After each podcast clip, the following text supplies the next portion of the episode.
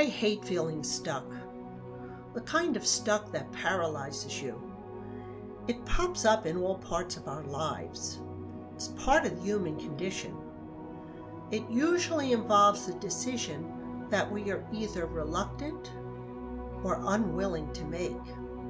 Often, our jobs are the culprit. Maybe we should change. The job seems like a dead end, but it's safe, and more importantly, it pays the bills. Stuck relationships are even worse. And let's be clear I'm not talking about abusive relationships. That's the topic for another time. I'm talking about the relationship that offers little more than a split of household tasks and the bills. Neither situation does anything for the soul. We become afraid. Will I be any good at the new job? Will I ever make any friends? Will I lose vacation time? And then we moan and wring our hands and then ultimately do nothing. Even in the case of a joyless relationship, it's hard to take action. It makes us dull and joyless. Sometimes it's just too hard to get ourselves to break the cycle of self doubt and find a way to take action, even after something awful happens. May 24th in Uvalde, Texas, is as awful as it gets. 19 children and two teachers shot dead. It's no comfort to say that the police shot and killed the gunman. Sadly, this is just another in a long list of school shootings. As a retired high school teacher, and Mamie, our family name for grandma, of seven, this one hit me hard. And now our government is stuck.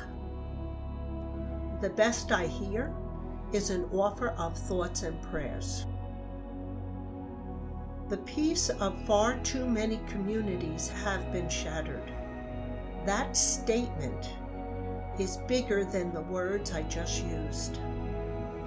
I remember reading a news article about Aberfan the coal mining disaster in Wales. What stayed with me was a comment about clotheslines in the yards of Aberfan.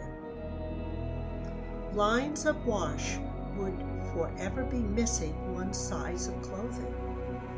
I was only a middle school student when I read that article. I didn't live it, and it is an event that stuck with me. How could it not? a whole generation of an entire town was buried before their time.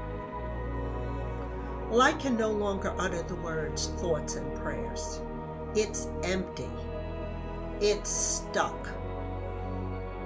True thought would have to include the moment that a parent is asked for a DNA sample to match them to their mangled child and prayers, in my opinion, without truthful thought, there is no prayer to offer. This is a God helps those who help themselves kind of moment. So, aside from making the usual call to my government representatives, I have another idea that is common sense easy, and inexpensive to enact. When my granddaughter went for her annual physical, the pediatrician asked, Is there a gun in the house? In their case, there isn't. The doctor told my daughter that it was what he could do to encourage gun safety. It might also open a discussion on mental health. I think every doctor should do the same. In fact, each of us can set the example set by this pediatrician. Start the conversation about gun safety for our own households. When setting up a play date for the kids, volunteer your household's gun safety status to the other family. We can create awareness and hopefully more safety. It's nowhere near enough. But it is a small and possibly important action that could help protect our own communities. It's just one way to get a little less stuck. Thank you for Sunday to Sunday Witness. This is Ann Mary Mullane from Kearny, New Jersey.